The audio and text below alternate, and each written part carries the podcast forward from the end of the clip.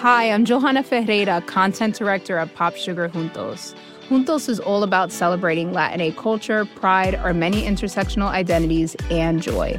Thanks to support from Prime, there's so much to get into over at Juntos this month. From conversations with the Latinx minds behind our favorite new movies and resurrected TV shows, to thoughtful celebrity commentary and exclusive interviews with some of the biggest Latin music artists today.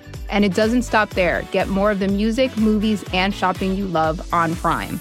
Whatever you're into, it's on Prime. Visit amazon.com slash prime to get more of whatever you're into from streaming to shopping. And get all of our latest coverage at popsugar.com slash juntos. Con amor, Johanna. In U.S. working forests, or forest land carefully managed to provide a steady, renewable supply of wood for daily use, more than 1 billion trees are planted every year, and forestry experts protect and manage hundreds of millions of acres. Working forests have been sustainably managed for decades. How? It's simple. They plant more trees than they harvest. Learn more at workingforestsinitiative.com.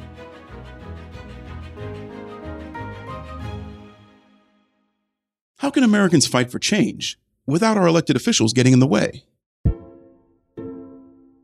I'm Jamil Smith, and I'm your host for Vox Conversations.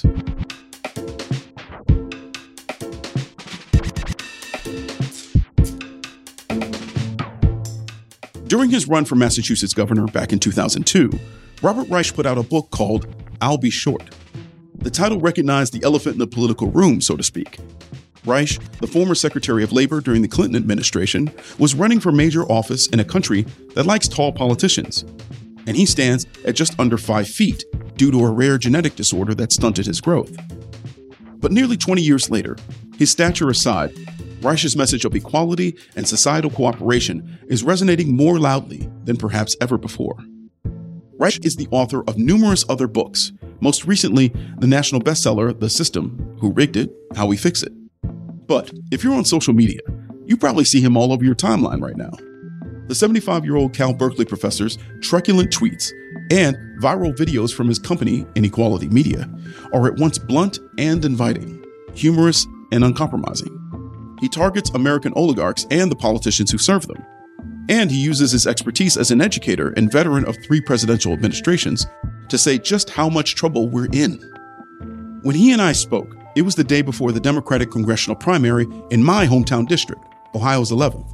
Reich had endorsed Nina Turner, the former Ohio State Senator and fellow Bernie Sanders supporter. Turner lost her bid the next day, just as Reich lost that Massachusetts nomination. But if Bob Reich is an example, you don't necessarily need to win your election to advance the political conversation in this country. Robert Reich, welcome to the show. Well, Jamil, I'm delighted. How are you? I'm good, Bob. I'm good. I'm in Washington, D.C. today at our offices. Right now, the U.S. Congress is busy debating and amending this massive spending bill, right? Yeah. But earlier this month, we saw their failure to extend the federal eviction moratorium, right? They saw it coming. They just didn't act.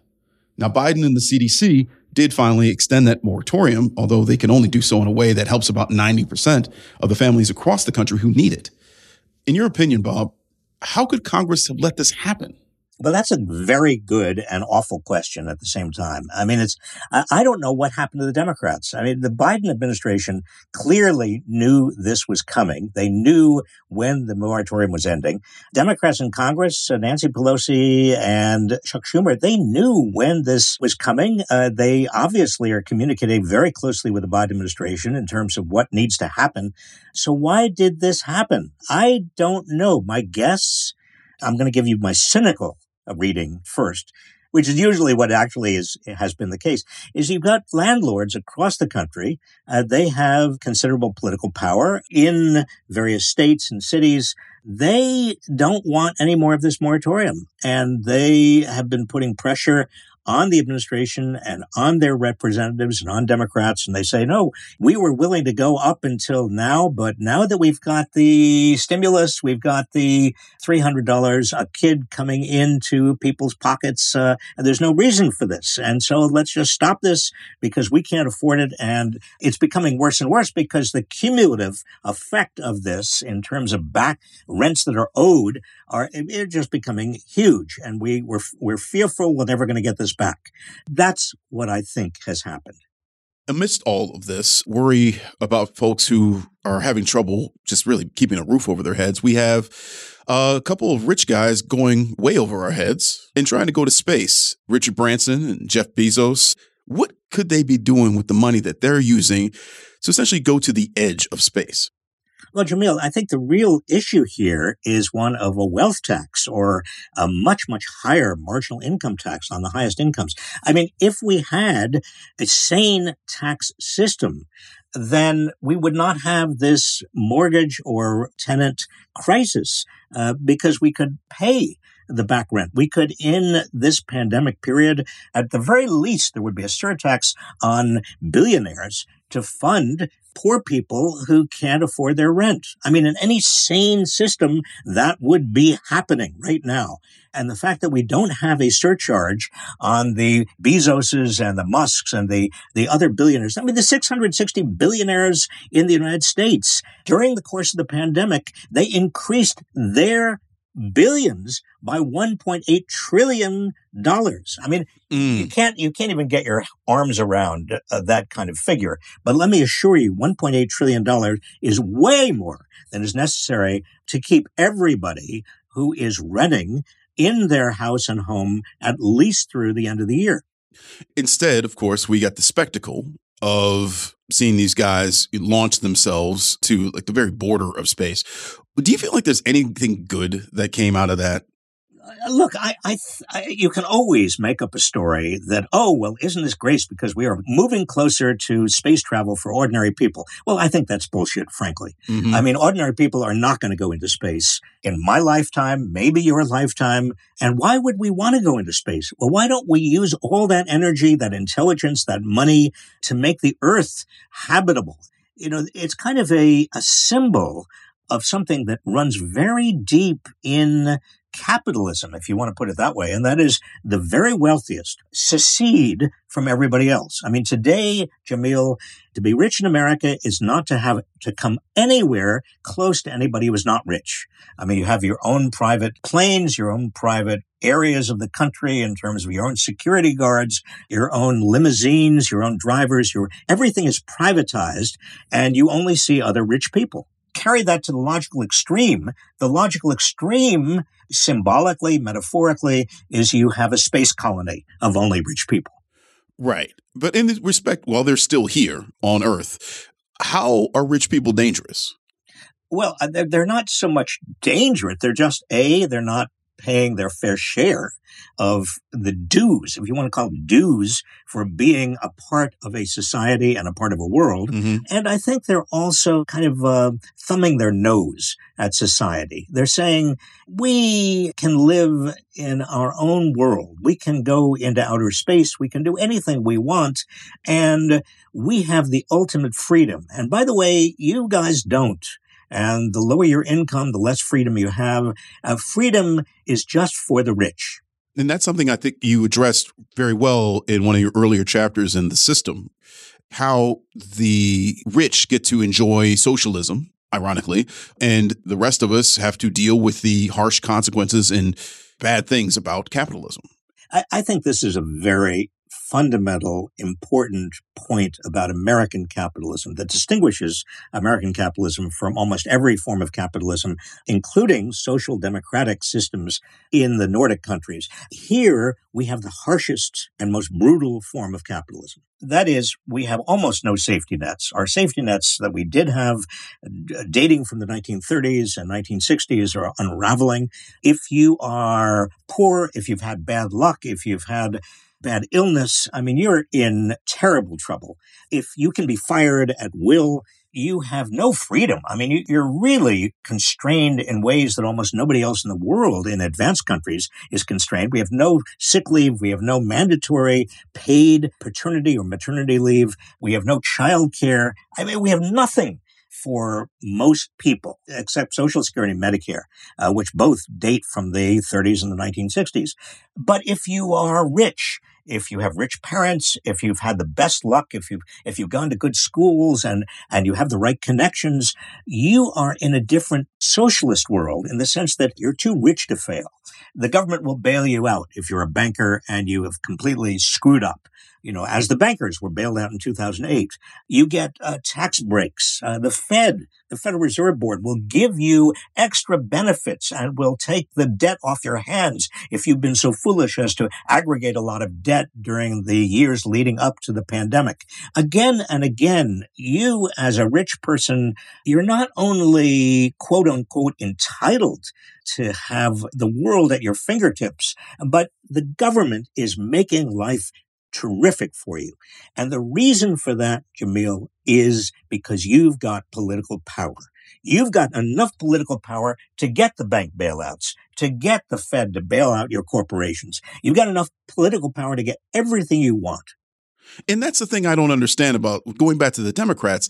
You have the power. You have the presidency back. You've rescued it from these people, these incompetent, malevolent people who are in charge. And you have a majority in Congress. Why aren't you using it the way that we really need to be using it? Well, I, first of all, I want to say, in just fairness to the Democrats who are there in the Capitol right now, I'm impressed by the 1.9 stimulus bill that got through. I'm impressed that it looks like an almost trillion dollar infrastructure bill is going through. I would, if I had to bet, I would say that $3.5 trillion kind of soft stimulus bill, uh, that's likely to go through. I think the Democrats actually are accomplishing more than the Obama Democrats or the Clinton Democrats in the first two years, mm-hmm. uh, where the Democrats had both houses of Congress for both of those administrations. But I, you know, as a progressive, I want more. I mean, as a progressive, I want to see the minimum wage raised. As a progressive, I want people who are in poverty, who are being kicked out of their homes or their rental units, they should not be. I don't want them to be subjected to that. I don't want people at the border being put back into prisons or jails or cages. As a progressive, as a liberal, I want much more than the Democrats seem to be able to deliver. And I also want the For the People Act. I want voting reform. I don't want right. uh, Uh, these Republican states to be able to take away the votes, particularly the votes of Black and Latino people. And I'm angry. Yeah, and same. And I should probably couch my earlier comments by saying that, listen, I understand that the Biden administration and Democrats in Congress have actually gotten a substantial amount done. And they've they've certainly, you know, turned this whole pandemic in a different direction. But that being said, it's not wrong to ask for more considering the power that they have especially with regards to voting rights, as you bring up, you see them ensconced in this language of hope and optimism, which is all well and good. But, you know, voting turnout as they claim is not going to solve the problem of voter suppression.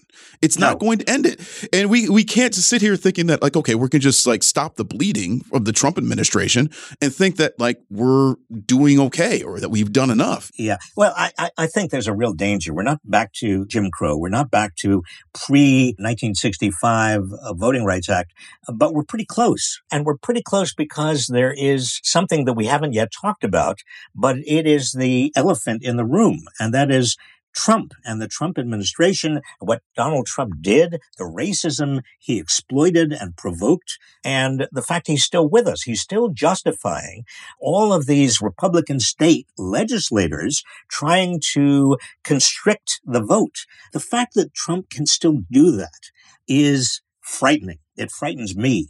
And the fact that we've got a few Democrats like uh, Joe Manchin and Kyrsten Sinema, Democratic senators who are so concerned about being considered centrist that they won't commit themselves to the For the People Act, to preempting all of these uh, negative turns on the in the state legislatures on voting rights.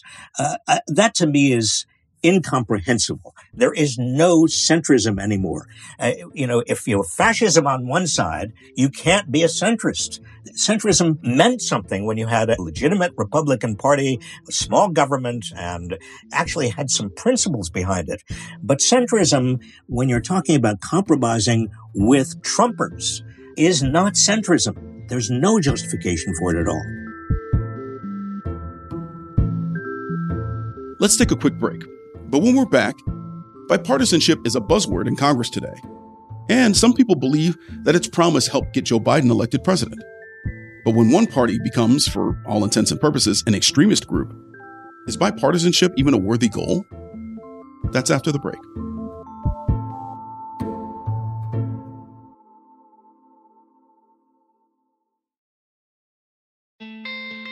Support for the gray area comes from Shopify Imagine an action movie where the hero has to sell 1,000 Barbra Streisand t shirts in 72 hours to save a major American city. Save the city from what exactly? That's for audiences to decide. But how would they do it?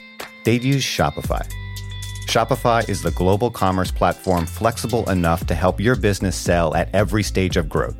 Whether you're the main character in a tentpole action movie or the real life CEO of a multinational company. No matter what you're making, Shopify can help you sell it. From their all in one e commerce platform to their in person point of sale system, Shopify offers the flexibility to support your operation. They also offer something called Shopify Magic, an AI powered helper created to help you stress less and sell more. Try it for yourself. You can sign up for a $1 per month trial period at shopify.com slash Vox. You can go to shopify.com slash Vox now to grow your business, no matter what stage you're in. Shopify.com slash Vox.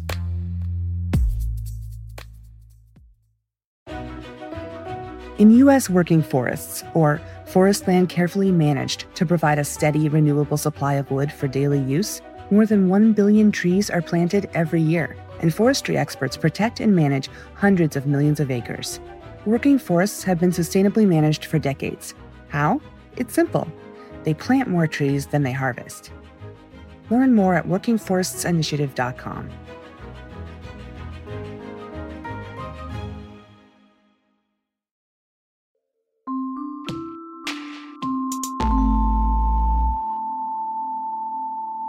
There's this kind of partisan theater, I feel like, that sometimes I think takes us away from what we need to be focusing upon. And you've been in Washington as the labor secretary.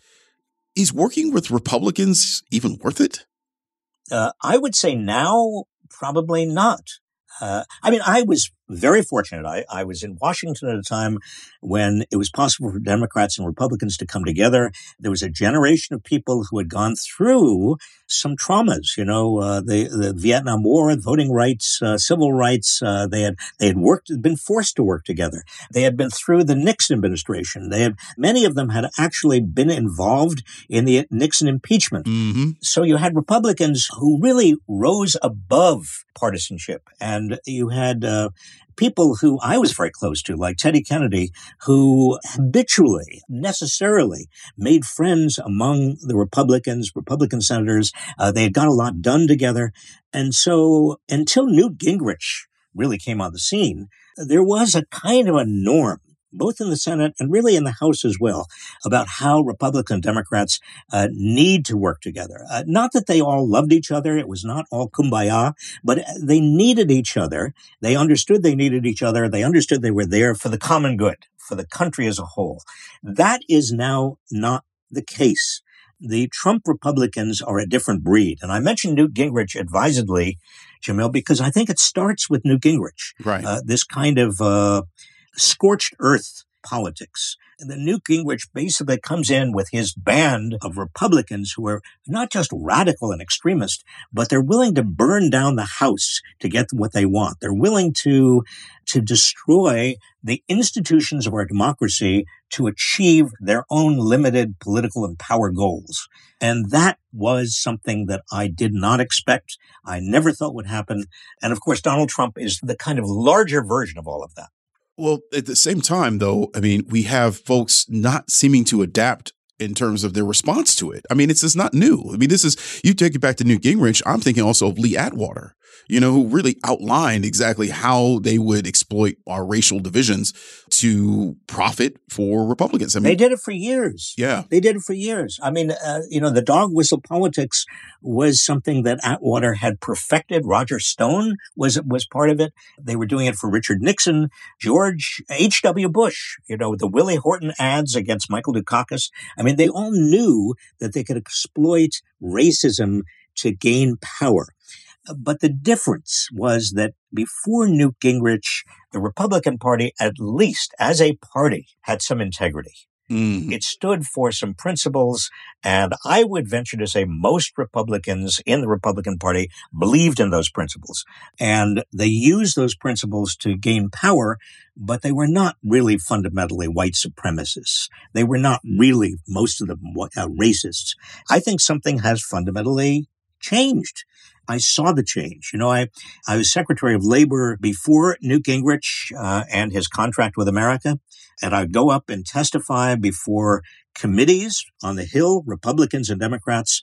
And there would be an exchange of views. There would be some respect.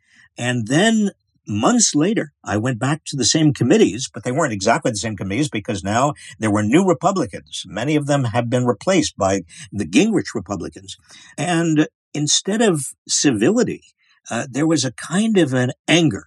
They were, in a way, channeling the anger of working class white America that had not got a raise in 40 years. At that time, it was 25 years. But Republicans, and I think you pointed out, Lee Atwater had already seen the possibilities of using that white working class frustration and channeling it toward racism and anger, fear, and exploiting it for power. That's exactly what Gingrich did. And of course, Trump did it on a much larger scale. And that's what the Republican Party is right now. I mean, what is the Republican Party? It essentially stands for two things. For the two basic parts of its constituency, uh, low taxes for the wealthy and white supremacy uh, for the white working class that is angry about not getting ahead and looking for scapegoats. Right. And you see people seeking to blame pretty much any other that they can find. And Republicans exploit that, of course, as you say, to maintain power purely because they can't win national elections anymore. And they can't do it certainly without huge amounts of voter suppression. And they know that. I oh, mean, yeah. That's the key to their survival. Yeah. And I think Mitch McConnell actually is the cleverest of them in a kind of diabolical way because he's he's playing a particularly long game. He sees that the demographics of the country are shifting in a very important way. You know, most of the new voters coming up are people of color. Many of them are young progressives. Many of them don't even understand uh, what the Republicans have been trying to do. And so what McConnell has done is he stacked the Supreme Court and the federal court system with conservative judges and justices.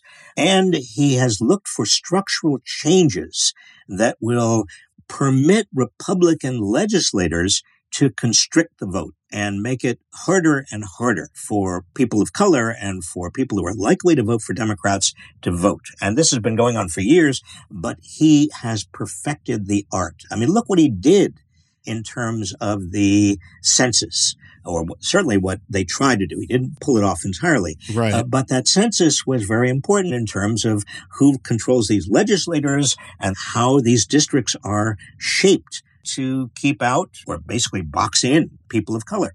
Right. And I mean, to some degree, I would push back in one respect because I think they actually did accomplish what they wanted to with the census, which is that they got people scared about using their full capabilities as a citizen. It's not simply targeting the undocumented folks who do, you know, count in the census, but also the people who are here legally, but they aren't, in, I guess, Republican views, fortunate enough to be white. Yeah. They want to make sure that those people feel like they aren't fully part of the American franchise. And that to me is, is is inherent to the whole philosophy because if you make people feel like they're not fully Americans, it's easier to dehumanize them and more just easily disregarded through public policy in pretty much every phase of society. Absolutely, Jamil. I think the, the oligarchy in America, that, that, that is the very rich people who have enormous wealth and power. They want black people and white people, working class blacks and whites, to dislike each other, distrust each other, even hate each other, because that way they can divide and conquer. That way they prevent the working class and much of the middle class from looking up and seeing where all the wealth is gone. You know, as long as they see their enemy as, and this is particularly true of the white working class, as long as they see an scapegoat uh, black people and brown people and say, oh, well, they are the, re- and immigrants, and they are the reason we have not uh, succeeded, uh, then they're never going to f- create a coalition, a voting coalition, a political coalition powerful enough to challenge the oligarchy. That is the central goal, I think, of the Kochs, the Waltons, and the, the people who control more and more of the levers of power in this country. Right. And of course, that's who we're speaking about when we talk about oligarchy. Money allows folks to assume those kind of de facto royalty positions within our society. And we honor that by showering fame upon them and, and all the trappings of fame the we've always had an oligarchy. We've always had the rich. I mean, we've always had a lot of inequality in this country. Uh, but the last time we had the degree of inequality we are now seeing was in the 1880s, 1890s, the so-called Gilded Age, where a handful of extraordinarily wealthy people uh, suppressed votes. They suppressed unions. They did not want any competition for their fortunes, and of course, it ended badly. Ultimately, uh, the Gilded Age, you could say, ended with the great crash of 1929, uh, because there's no way that an economy can function if more and more and more of its benefits are going to the very top, because the economy requires people to spend. We're getting down to economics 101 here. If they don't have enough money uh, mm-hmm. to turn around and buy all the things that they produce, uh, the economy at some time is just going to collapse uh, of its own weight. You just can't, they can't go into debt deeper and deeper and deeper. And that's what happened to the first Gilded Age. And we're seeing shades of that now in the second Gilded Age. The robber barons of the second Gilded Age are using their political clout to get more and more of the benefits, uh, change the market, change the rules, change the laws, so they do better and better, while the bottom 60, 70% of Americans are really on a, uh, on a downward escalator. Their wages have stagnated, adjusted for inflation the net result, just in, in economic terms, you, have got a very fragile economy. Uh, we saw it in 2008. Uh, the first signs of fragility because you saw that that financial explosion, the debt bubble burst, the housing bubble burst. Uh, but we see now huge levels of debt once again. So the bottom 40% of Americans are deep into debt. We have an economy that is not capable of purchasing all the things that at full employment or near full employment, it is capable of producing. Uh, so what does the Fed do? What does Congress do? Congress can't keep on spending, obviously. Mm-hmm. The Fed can't keep on keeping interest rates near zero. So what's the bottom line? It is in the interest, it's actually in the economic interest of the oligarchy, of the wealthy, to prevent and to cure the degree of inequality we now have they would do better with an economy in which everybody was doing better right. than they're doing right now in a very fragile economy in which they are, you know, they are raking it in. But the next depression is just around the corner. Man. You see, what we, I don't think we've faced is that there's a connection between racism and the maldistribution of income and wealth in this country, the, the oligarchy we've been talking about, we haven't faced the fact that voting rights are not simply a matter of making sure that everybody can get to the polls and has a chance to vote and has a chance to vote by mail and all of the things that we're going through by at the state level. Voting rights is also a matter of making sure that our government system is not overwhelmed by big money. Mm-hmm. Big money and getting big money out of our politics should be, has to be considered part of uh, democracy reform, which is why the For the People Act is so important. It's not only about restoring voting rights and preempting state laws that are constricting them. It's also about creating incentives for small donors, making it harder for candidates to rely on the big donors that now have just too much power. Right. What do you think the pandemic has done in terms of further showing us what the holes in the American boat are? Yeah, well, the pandemic, uh, you know, in a way, just like Donald Trump, it exposed a lot of things that are very unpleasant that people don't want to see and they don't want to think about. It exposed a wild inequality. It in itself has made the rich even richer. While huge numbers of Americans lost their jobs, uh, lost their incomes, many people faced food shortages in the way that we haven't seen since the Great Depression. The pandemic also revealed the weakness of our public health system, the fact we don't really have a public health system. To have a for profit private healthcare system during a pandemic is absurd. You know, so many Americans, I think, have come over to the view that our for profit based private health insurance system does not work for most Americans. Uh, we've got to have a system based on Medicare, a kind of Medicare for all. And I would not be surprised Jamil, if, uh, you know, in the next 20 years, we move toward Medicare for all, we move mm. toward paid sick leave, paid family leave. These are things that the pandemic exposed that we have to have. Things that will be financed have to be financed by something like a wealth tax. Now, there's so many different things that I feel like would make this a better country and make it run more efficiently and more equitably. What do people need to do right now? What do we need to be taking to the streets for voting rights? And if not taking to the streets, what do you feel like might be the best way for us to get after these goals?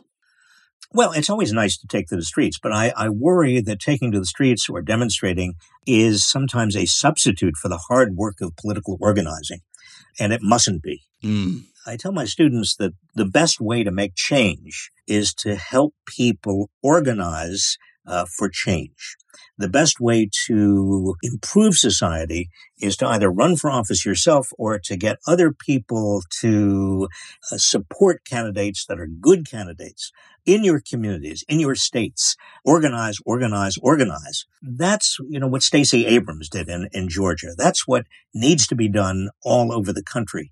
Again, I don't want to be understood as poo pooing demonstrations. I mean, demonstrations may be a necessary part of getting a movement, a democracy movement, uh, a movement for overcoming inequality. But we really do need people who are on the ground, who are working the political system, who have a very long view. This is not going to happen in one year. It's not going to happen over one election cycle. I think it's a miracle that the Democrats actually are putatively in control of the Senate by one vote. Kamala Harris. I think it's a miracle that the Democrats uh, have the House, still have the House. But we can't rely on miracles. Right. Now, l- let me just say one more thing. Yeah. It's important that people who care about the future of this country take and play the long game.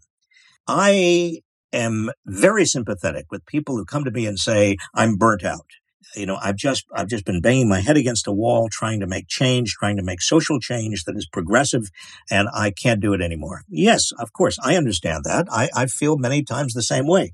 But often people who are burnt out have been doing it the wrong way they've been taking too much responsibility on themselves personally. Mm. Uh, they've not been allocating uh, responsibility to others. They've not been sharing responsibility. They've not been building a movement. They've not been pacing themselves. They've not been thinking about the long term. You know, some of these things take an entire lifetime. Uh, so, yes, you can get burnt out, but that's usually a symptom of not doing it the right way.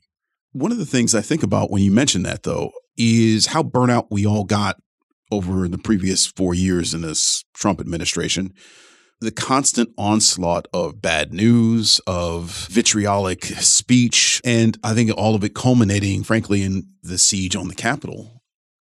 there's an temptation, I think, to say that as a way, almost as a defense mechanism, not to simply dismiss it, but to simply say, I can't handle any more of this guy. You know, I can't handle any more of what he is unleashed upon us. I just don't have the capacity to do it. Well, it's easy to look at the Trumpers, and they're still out there and they're fulminating, and Trump is fulminating, and it's still a huge threat to our democracy, and be cynical and say nothing will ever change. It's easy to look at climate change. It's easy to look at, at our democracy. It's easy to look at uh, racism and just say uh, it's always been with us. It will always be with us. It's always going to get worse and worse and worse. We are doomed. And basically tune out. Mm-hmm. Well, it's too easy to do that. I think the biggest danger, honestly, is not burnout. The biggest danger is cynicism. If many of us, and by us I mean progressives who care about this country, who want social change, who believe in the ideals of this country, if too many of us just say, no way, this is not going to happen, then it won't happen. It's a self fulfilling prophecy of doom. And that's what the oligarchs and the white supremacists would really want more than anything else. They want us all to get cynical. They want us all to become defeatist. They want us all to feel that nothing is going to change. In fact, if anything, it's going to get worse and therefore give up. Because if we give up, then we cede the entire ground to them. And we must not do that. It's important that we keep on fighting. We can get angry. That's good. Anger isn't bad. Anger is good. We can be outraged. That's not bad. Let's let's be outraged, but let's not be cynical. Okay, we're going to take one more short break.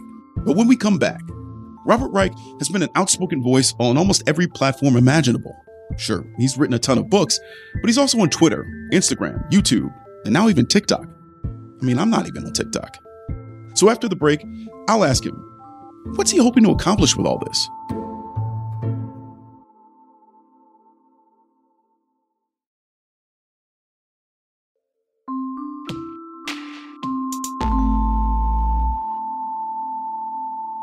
You're what I consider to be an early adopter of common sense, Bob. I feel like you, at one point, you may have been more of a voice in the wilderness, and now you are using your platform to speak to people when, you know, frankly, I think more people are attuned to these horrors, whether or not they're being cynical or exhausted or burnout or not.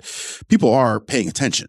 How do you feel like you're now using your platforms to further the kind of change that we need? Well, I mean, I, I consider myself an educator, Jamil. I mean, that's what I do. That's what I believe in. I think, uh, yeah. I think people need to understand. They need to understand history. They need to understand context. They need to be able to connect the dots.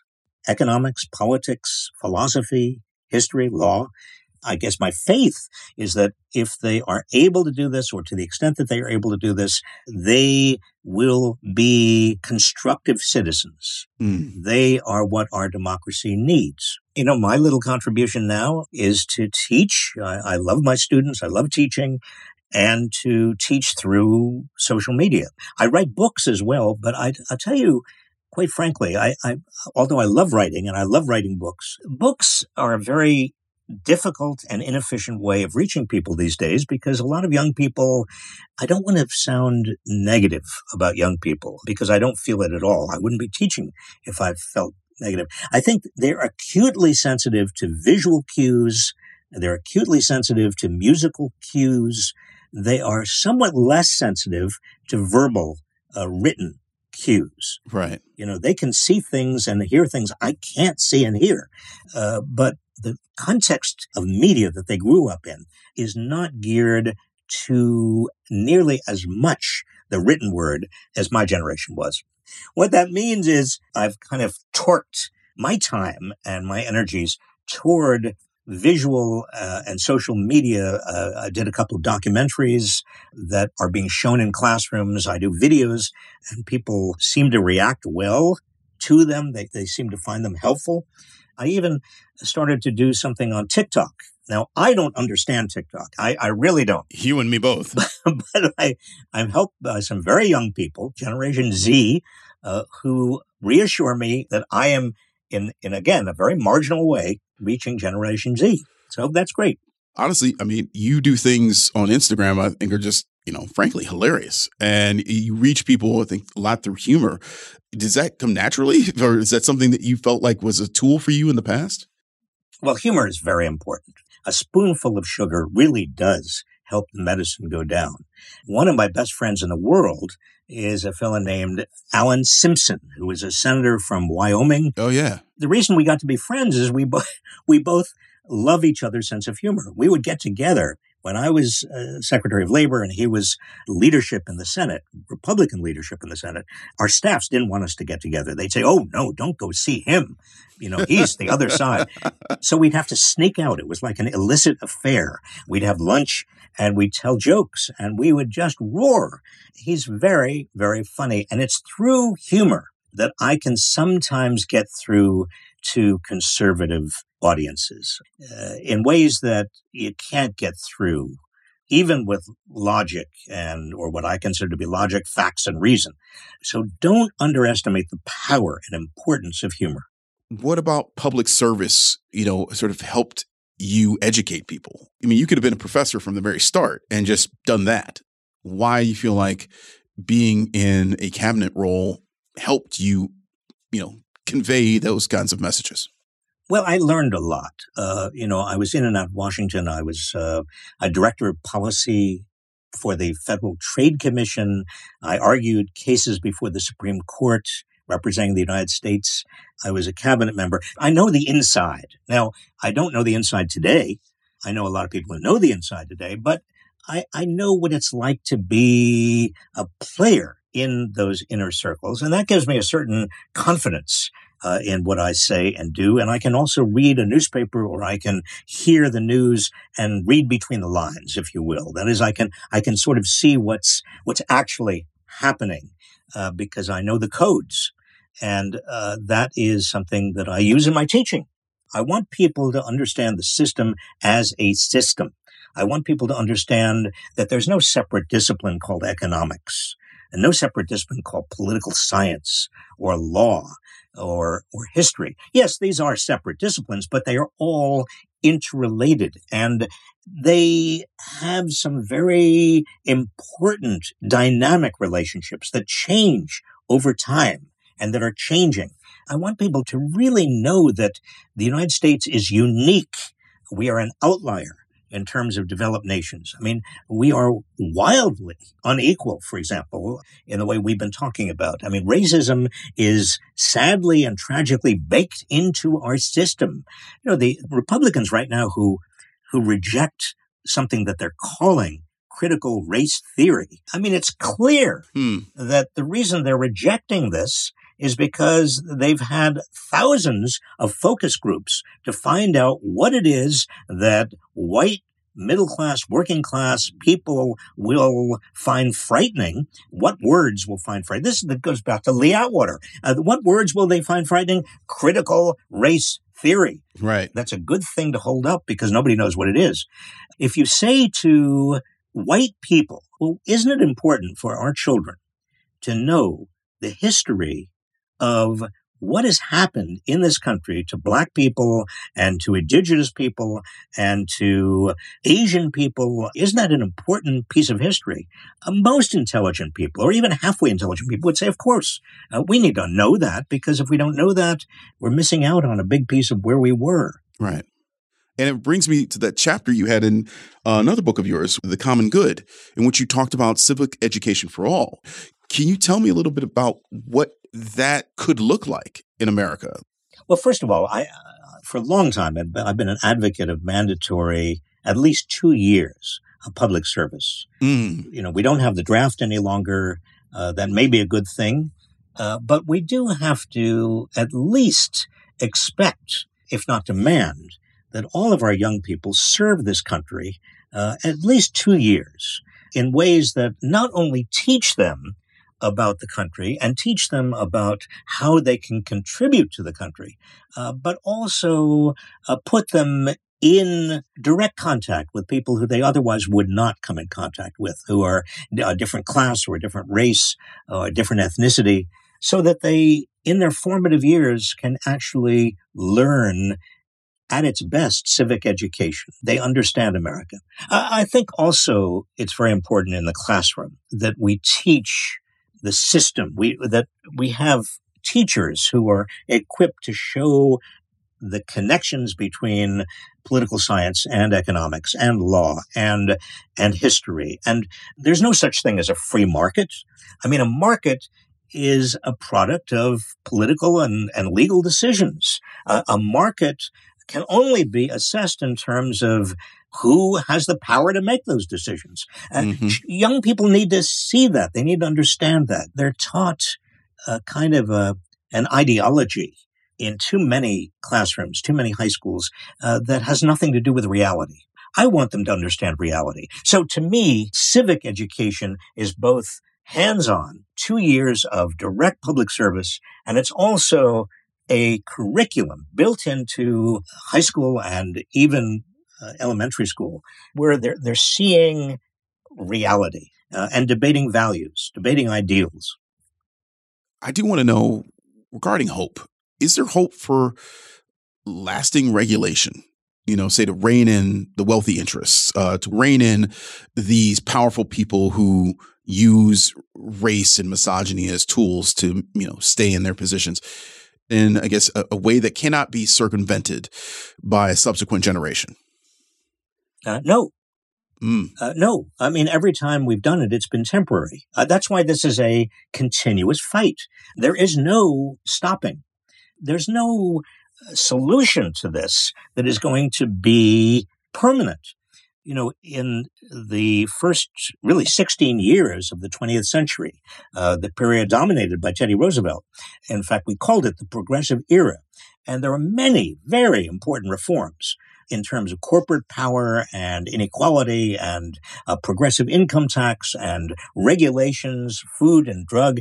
And then what happened was eventually the powers overwhelmed them. Uh, the rich became powerful enough to make all, a lot of that progressive movement subdued. Uh, and then you came Franklin D. Roosevelt, uh, the fifth cousin of Teddy Roosevelt. Uh, and you had again, through the Depression era and the Second World War, another surge of reform. Some of that stuck. Uh, much of it has been overwhelmed by the political power of the next wave of affluent. Uh, so there's no end to it. And in terms of racism, uh, we know there's no end to it. We've got to continue to fight it. There's no solution. You've got to continue to fight. Now, I say this, and I want you to understand. I'm sure you understand, Jamil, but I, yeah. I want listeners to understand. Uh, I don't say this out of cynicism. I say this out of hope. I believe that a good society is a society that understands that these battles never end that they have to continue to be fought. A good society has got to continuously train people, young people to fight these fights. Uh, these are the front lines in the maintenance of democracy. Speaking of someone who was on the front lines, tell the listeners who Michael Schwerner was and who he was to you. Well, it's hard for me to talk about this because I almost always get emotional. I mean, everybody has their own story about why they do what they do. And my personal story involves uh, Michael Schwerner because uh, when I was a kid, I was very short. I still am very short, but a very short kid gets picked on, and I was bullied. And uh, my defense against this, the bullies, uh, was to find older boys who would protect me. Mm. And uh, Mickey Schwerner, when I was a kid, was one of the older boys who, at a certain point in my life, uh, did help me. And then in the summer of 1964, uh, I learned later uh, Michael Schwerner had been in Mississippi registering black people to vote, along with two other civil rights workers, uh, when he was brutally murdered by the Ku Klux Klan, including the sheriff of Neshoba County, as were the other two.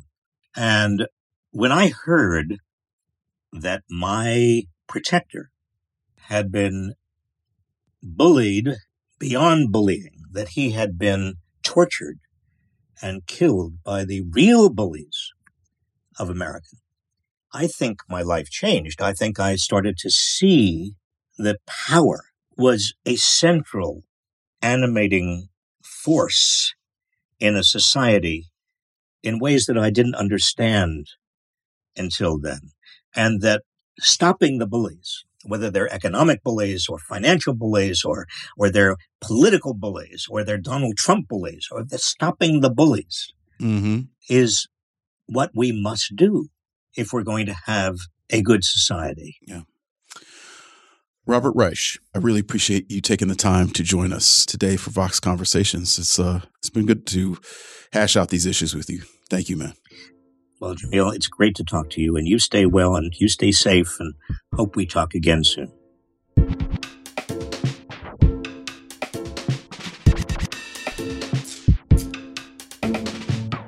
Vox Conversations is produced by Erikk Geannikis. Our editor is Amy Drozdowska. Our theme music was dreamed up by the mysterious Breakmaster Cylinder, and Liz Kelly Nelson is the VP of Audio at Vox. How is Sin City, by the way? I, I, I, I mean, it's it, it's it's so it's getting so weird, weirder than the rest of the country. I, I assure you. I thought Sin City was closer to where you are in Berkeley. That's Sodom and Gomorrah. That's different. If you like the show, let us know. Room for improvement? We want to hear that too. We're curious to know what you think, what you want more of, and what we can improve. If you have ideas for future guests or topics, email us your thoughts at voxconversations at vox.com. And hey, if you did like this episode, share it with your family, your friends, your enemies, whomever. And be sure to rate and review wherever you get your podcasts. Then, join us again on Monday for a brand new episode of Vox Conversations.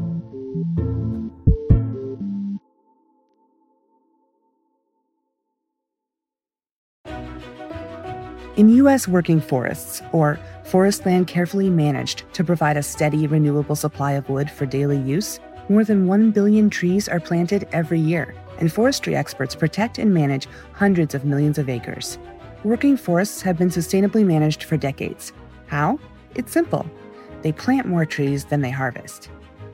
Learn more at workingforestsinitiative.com.